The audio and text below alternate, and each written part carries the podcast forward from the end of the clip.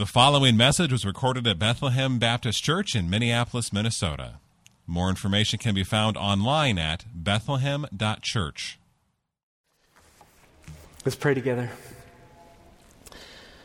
Father in heaven, as we've been walking through Colossians, we've joined the Apostle Paul in giving thanks to you for your grace at work in and among us in the church.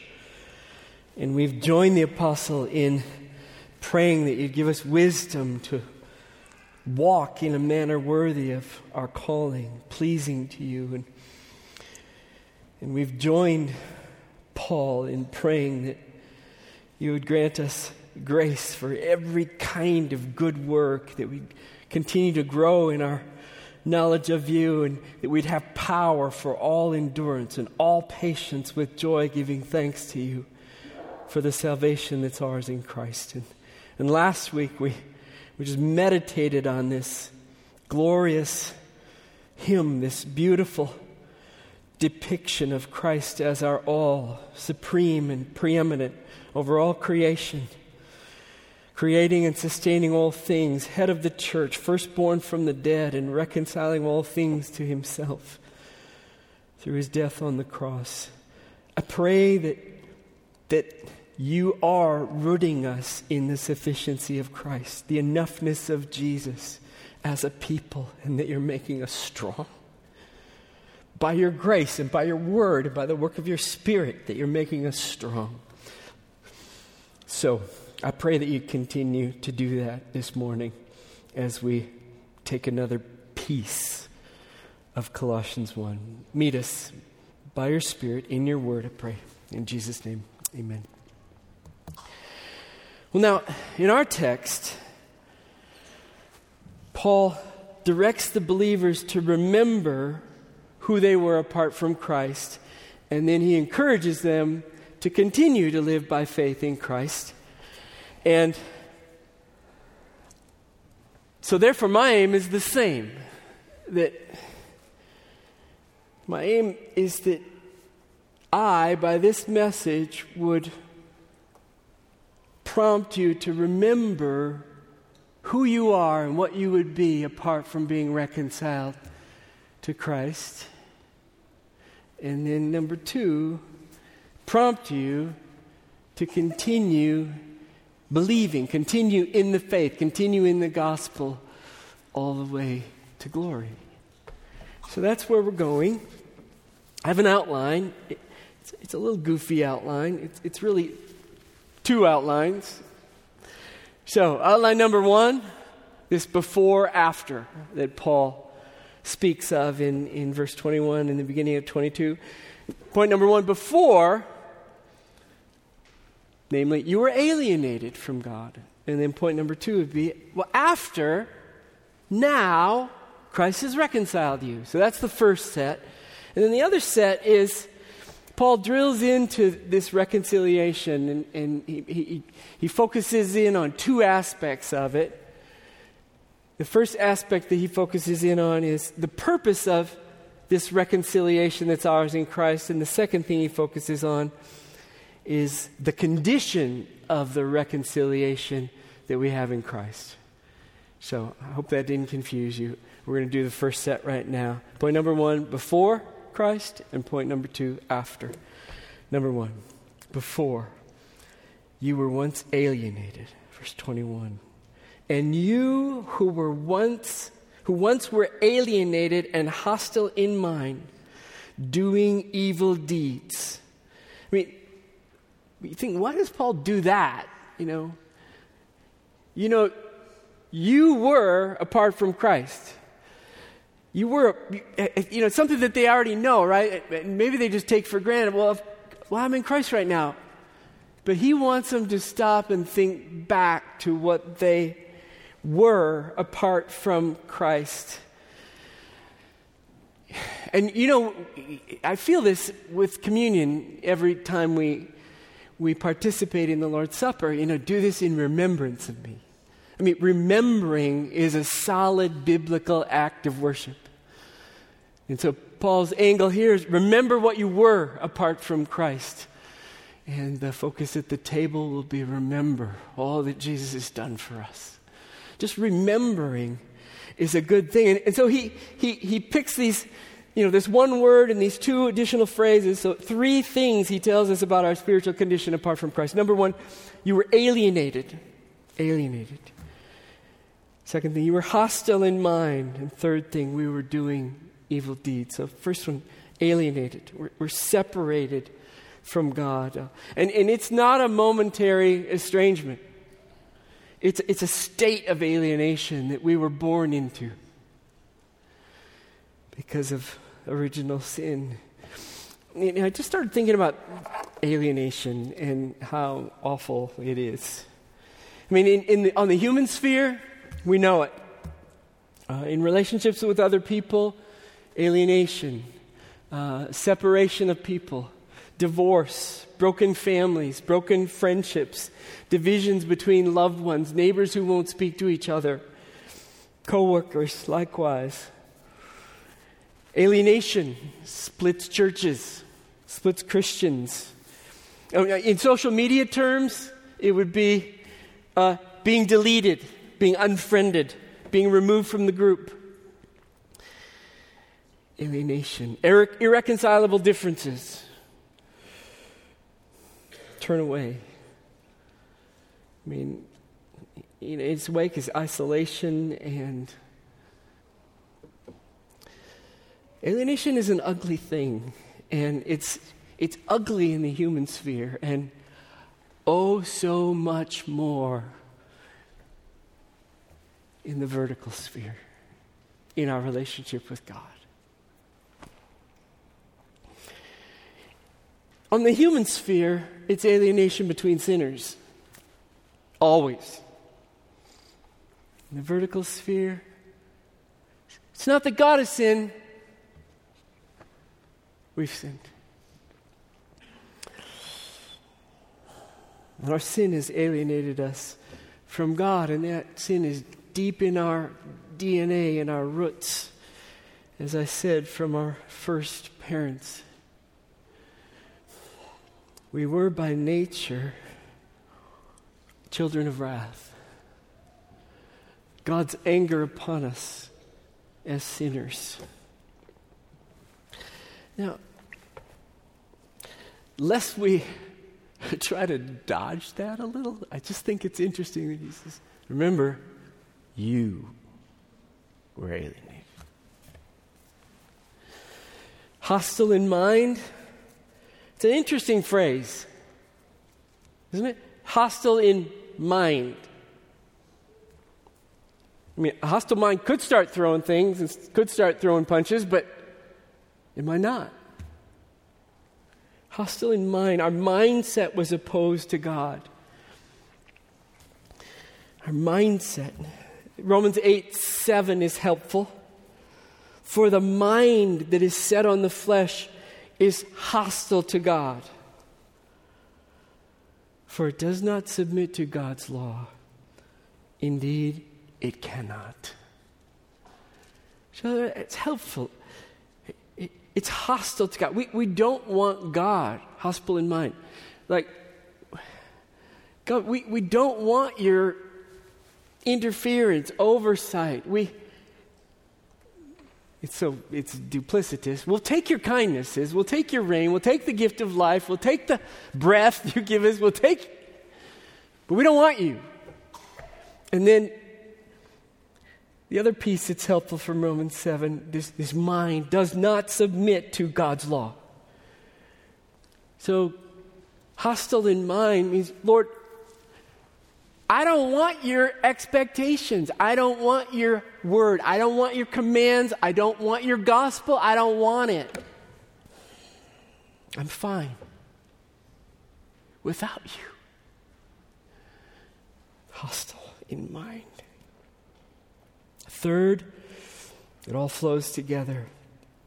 You were doing evil deeds. Alienated, hostile in mind, pushing off God. Of course, doing evil deeds. We did what we wanted to do. What we wanted to do is not what God wanted us to do. Evil deeds. No obeying Christ, no humbling before Him, no regard for His will. We love the darkness rather than the light. That's how Jesus describes people who don't come to Him. So, Paul, Paul's, Paul's doing this for the strengthening of our faith. Remember, remember that. You know, I thought about, yeah, maybe somebody's made a movie or written a book, you know, like, oh, you know, I, I did think of this. Um, it's a Wonderful Life, the movie.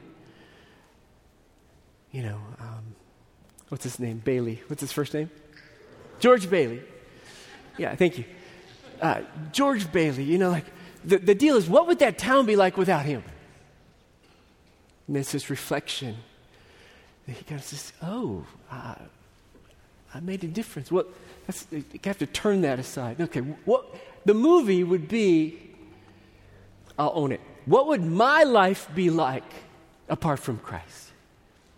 I mean, not just before Christ, I, I became a believer at 15, but what would my life be like without Christ? To, to live apart from grace, separated from God and His wrath on me, and hostile in mind, and selfish and prideful, cut off from the promises which I so rely on to live. I'd never, I mean, my whole life would be different. I wouldn't, my wife wouldn't have married me. Hopeless, alone in the world, without God, without Christ, without grace. Paul says, remember that. Do you see what he's doing? I just don't want you to miss it. It's like, don't stay there, but just remember how good you have it in the gospel in God's grace. That's what he's doing. After, this is the, but now, ah, point number two, verse 22. But now, he has, he has now reconciled you in his body of flesh by his death. Once you were alienated, but now he has reconciled you. This is the gospel. This is the gospel. Now he has reconciled you to God and to himself by his death. You are no longer alienated. Praise God. Amen? Amen. Praise God. Well, we were enemies we were reconciled to God by the death of his Son. It's all by Christ's death for us. So, this is the beauty of the gospel. Um,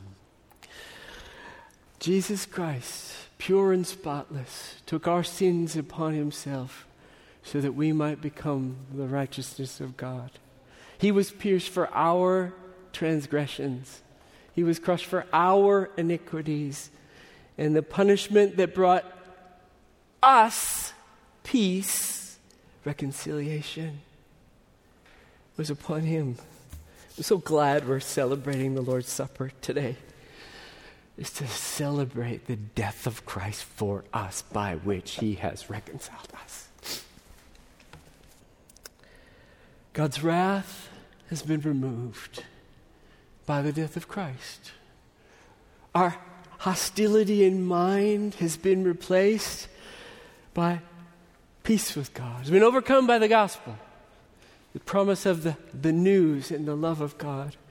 And our rebellion and our hard heartedness has been overcome by the promise of the new covenant, the work of the Holy Spirit within us. I, I so love the description taking out our heart of stone putting in a heart of flesh, and by the power of the Holy Spirit, causing us to walk in His ways. Not pursuing evil deeds as if that's our passion, but fighting the fight of faith to live in accord with our new nature within. That's the before and after look. And, uh, and now, you're once alienated, now you're reconciled. But then now, now Paul zooms in on two aspects of this reconciliation the purpose of the reconciliation, and then the condition of the reconciliation. Two aspects. Number one, the purpose of reconciliation. It's there in the second part of verse 22. Christ has reconciled us in order to present you holy and blameless and above reproach before Him. Holy, set apart for God from all that is secular, common, and sinful, blameless, without sin, perfect before Christ, before, before God with the righteousness of Christ. Above reproach, no charge of sin is going to stick. Holy, blameless, and above reproach. Why did he reconcile us? To present us before himself this way holy, blameless, and above reproach. Now, this, this presentation of you as a believer, the church, is, is part of the big plan and purpose of God in the gospel. It's, part, it's big. That's what was landing on me. This is big. Just put a few verses before you. I mean, this is not an afterthought. Ephesians 1 4. He chose us in Him before the foundation of the world that we should be holy and blameless before Him. He, the Bible is chock full of promises whereby God tells us that He will, He is working to make sure that we continue in faith so that this happens. That's what's new about the new covenant. He's working in us to preserve our faith so that this happens, this presentation happens. One verse. Uh, there's a bunch. 1 Corinthians 1 8. He will sustain you to the end, guiltless, in the day of our Lord Jesus Christ. Another one. It's so interesting. I, I, I, landed on some of these benedictions. I love benedictions. I don't know if you can tell that when I do the benedictions. I love these benedictions. Full of hope and promise of God's keeping and preserving our faith in Christ all the way to the end. Here's, here's uh, 1 Thessalonians 5 23. Just listen, listen for this presentation of blamelessness. Now may the God of peace himself sanctify you completely. May your whole spirit, soul, and body be kept, kept blameless at the coming of our Lord Jesus Christ. I, love the kicker here. He who calls you is faithful, and he will do it. Fret not. Rest your faith on him and his promises. Remember, it's not up there. The, the theme, sufficiency of Christ. Do you see sufficiency of Christ in this? The enoughness of Jesus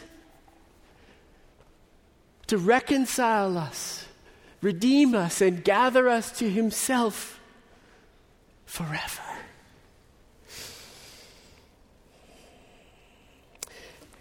Let's not move on without seeing these two little words at the end of verse 23. Before Him. Before Him. Just these, these great little words, this little phrase, before Him before him. What a wonderful thing. You know, so remember Adam and Eve in the garden, they sin, and what was the first thing they do? They run, they lie, they hide. This is the opposite. Remember in old weddings? Old weddings. I mean, this is probably before my time for most of these. Um, the, the, the bride would come down the aisle and she'd have this veil on. And um, at, at, this particular moment in the, in the wedding, uh, the, the veil would come off as if she was being presented to her groom, face to face, precious love. That's the impression I get here with before him. Christ has reconciled us by his blood in order to present us, believers, you and me, the church, before him, holy, blameless, without reproach, eye to eye. He's not turning away from us. The wrath of God has been removed. He is leaning in, and you know what? We're not running. We belong with Him, reconciled forever, spotless, clean, before Him. How can this be? You know, how, how can this be? Well, because Christ loved the church and gave himself up for her, that he might sanctify her, having cleansed her by the washing of water with the word, that he might present the church to himself. Here it is in splendor, without spot or wrinkle or any such thing, but that she might be holy and without blemish in love. Christ did that. So our reconciliation is owing to the love of God, the love of Christ, and His grace for us. Apart from Christ, we were alienated, but now we have been reconciled to, to Christ and to God that He might present us to Himself, Christ, holy and blameless in His sight. This is the gospel. This is our reconciliation. This is our sufficient Christ. Now, there's one more thing that Paul says about the reconciliation. It's the condition of reconciliation. You see that there? It's the if that begins the clause in verse 23. It's an if then statement. I'll read from verse 22. He has now reconciled in his body of flesh by his death, us, in order to present you holy and blameless and above reproach before him, if indeed you continue in the faith, stable and steadfast, not shifting from the hope of the gospel that you heard. So, in other words, Christ has reconciled you, past tense, if you continue, present tense, in your faith. It's an interesting sentence. I'm going to turn it backwards now. Those who continue in the faith, present tense, are those who have been reconciled to Christ. I'll say that one again. Those who continue in the faith, present tense, are those who have been, past tense, reconciled to Christ. Now, I'm going to say a few things here because well, everybody's different. You know, that's the thing about uh, speaking to a group of people. Very different from counseling where you have one person in front of you and you kind of can aim what you're saying. Um, let, me, let me highlight some aspects of the gospel and then I'll, I'll zero more in on particular people. But I know this verse can shake shake people in different ways, some good and some bad. Just let me highlight some of the aspects of the gospel underneath this. It, it, I hope it doesn't come as a shock to you that our reconciliation is conditional. The gospel is conditional. What's the condition of the gospel? faith. Faith. John 3:16. For God so loved the world that he gave his only son that whoever believes in him will have eternal life. It's all over the Bible. Faith. Faith. The gospel is the news of salvation offered to all with one condition faith, belief in Christ. Second point. This is just background underneath this verse.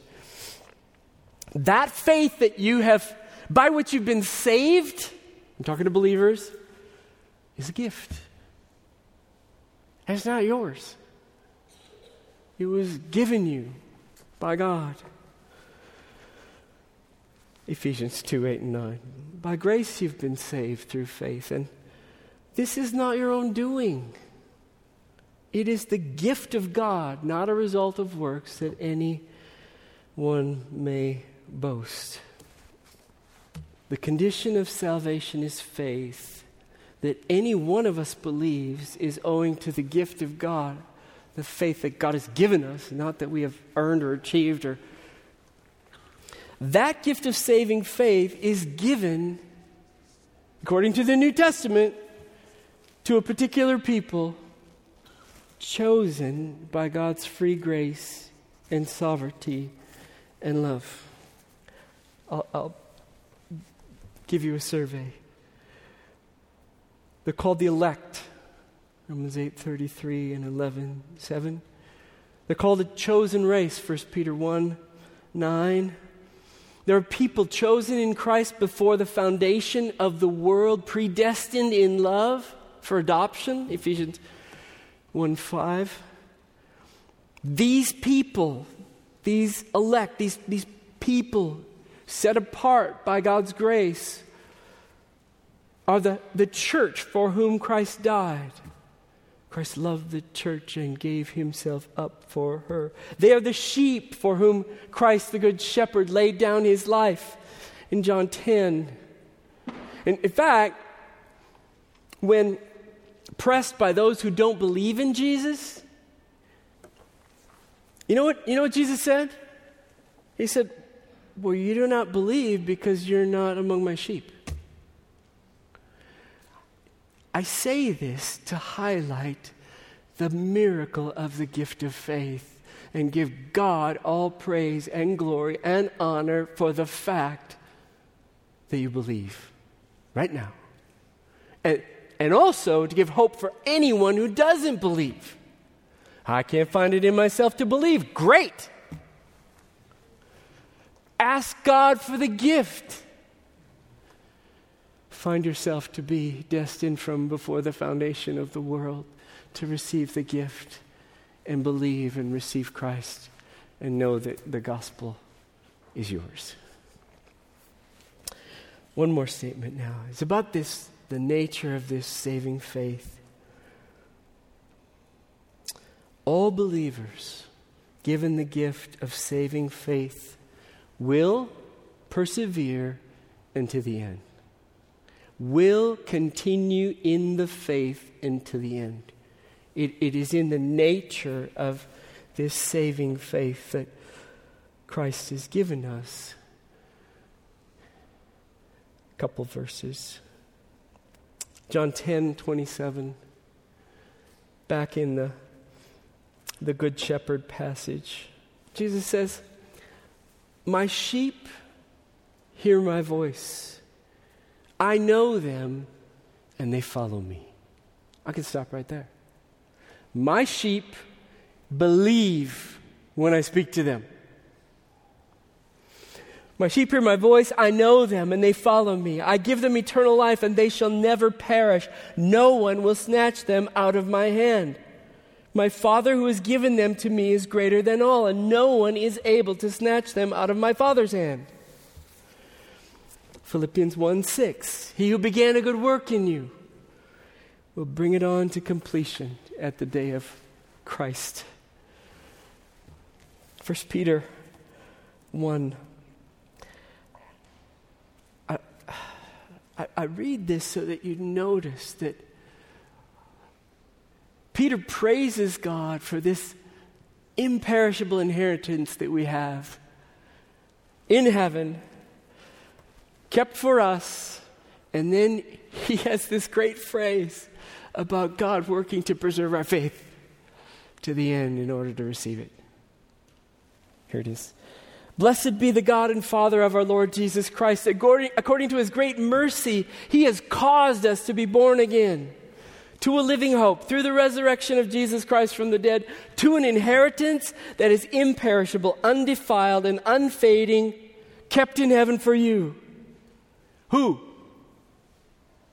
Well, kept in heaven for you, who by God's power are being guarded through faith for a salvation ready to be, to be revealed in the last time. Praise God for his saving grace to us, by which he has caused us to believe, receive Christ, uh, given us the gift of faith according to his plan and purpose. And implicit in saving faith is his keeping to the end. So I, I want that rock to be underneath us before I press into particular individuals. Now, th- this is when it, it, the sermon felt like it shifted to, to counseling almost, or, you know, it's very, I felt I'm a pastor. It's just like, so how, how, what do I say when I, I know a conditional verse like this lands on people in different ways? Let, let me say a few things. If you're an unbeliever, a, a verse like this ought to cause you, I hope, to see yourself as outside of the gospel, outside of grace. It was one of the best things that happened to me before I became a believer. I realized I'm going to church all through my life, and I realized I don't believe in Jesus. I don't love him. I could care less about him. It's one of the best things that happened to me because then God moved in and gave me the gift of faith by his promise of the gospel. If you're, if you're a believer, and, and I really believe, I hope most of you uh, just are in a, in a healthy state of, of faith, and you receive this as a means of grace, a means of God's strengthening, reminding, reminding you to keep on believing, keep on pressing on, fight the fight of faith. He's going to keep you all the way to the end, and you'll be, be presented holy and blameless. It, it's, it's, it's, the, it's the warning that's a means of grace to fulfill the promise. If, if you run off the sidewalk and into the street, you might get hit by a car. That's, that's a warning. That's a, that's a good thing to stay on the sidewalk.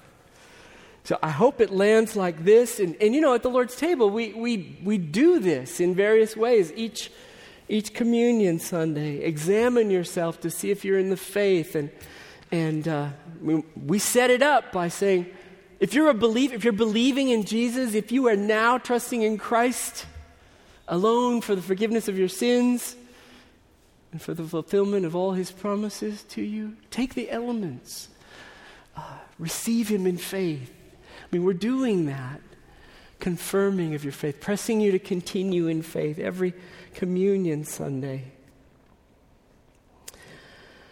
And if you say, I believe, Lord, help my unbelief, take the elements. Take the elements. But if you profess to be a believer and you have really forsaken Christ and you're really living in line with what believers are before they are reconciled, hostile in mind, doing evil deeds, you ought not have confidence in your salvation. And that's the that's the sharp, pointy edge of this text. If you merely profess Christ, but have no saving faith, have no love for Him in your heart, in fact, it doesn't even bother you, this, this text ought to shake you. Say, you know, that veneer Christianity, Paul wrote these words to crack through with the real gospel, that you might be reconciled and kept forever. And then lastly, this is probably the burden I feel most that there are there are believers, real believers, receive the gift of saving faith, and yet their consciences are raw. And, and there's surely there's reasons for that, but they but resting in the promise of the gospel is very difficult for them. And, and, and they, they look within and they see, no, that's not enough faith. And they look at Jesus, he's frowning at me. And, and, and yet, I want to I wanna, I wanna bring you in to, to rest in faith. You know, if your thought is maybe I'm not good enough, I want to say, that's true. That's true. Jesus is good enough. He's the righteous one. We're the recipients of his righteousness and forgiveness. If your thought is, maybe I, I don't believe enough, I'd say, um, stop measuring your faith by size. Remember Jesus? Mustard seed faith moves mountains. And uh, childlike faith, saving faith. It's it, rather, rather than rather than, I want to use the word obsessively, rather than continue to look here, what about my faith? But it feels like, it seems like, that's like, like, am I alive? Like, I'm going to just check my pulse. I, I, I just want to make sure if I'm alive. I mean, there's a, there's a torment that comes with that kind of a nagging, satanic doubt that comes in. So I say, mustard seed faith saves, childlike faith saves. You know, baby, you know, babies trusting their, their, their mother's arm, resting. Faith saves. And then the other thing I'd say is look away. Don't look here. Don't look here. Look to the object of your faith. Look to Jesus as he was described uh, in, in last week's text awesome and glorious and sovereign and preeminent and, and supreme and sufficient. And look there and rest. He is faithful and he will do what he says and rest. Let me pray and then we'll move to the Lord's table. Father in heaven, Thank you so much for your word to us and the glories of Christ and his sufficiency for our hope and salvation and satisfaction and joy and keeping. Meet us now at the table. I pray you'd meet us according to your wisdom with wherever we are. And in particular, I pray for those who have come to you by faith and, and are tormented by doubts and unbelief, I pray that this text and the text about your keeping and your promises and your sovereign grace would give them peace and rest in Christ, the Christ of our salvation. I pray in Jesus' name. Amen. Thank you for listening to this message from Bethlehem Baptist Church in Minneapolis, Minnesota. Feel free to make copies of this message to give to others, but please do not charge for these copies or alter their content in any way without written permission from Bethlehem Baptist Church. For more information, we invite you to visit us online at bethlehem.church or write us at 720 13th Avenue South, Minneapolis, Minnesota 55415. Bethlehem Baptist Church, spreading a passion for the supremacy of God in all things, for the joy of all peoples, through Jesus Christ.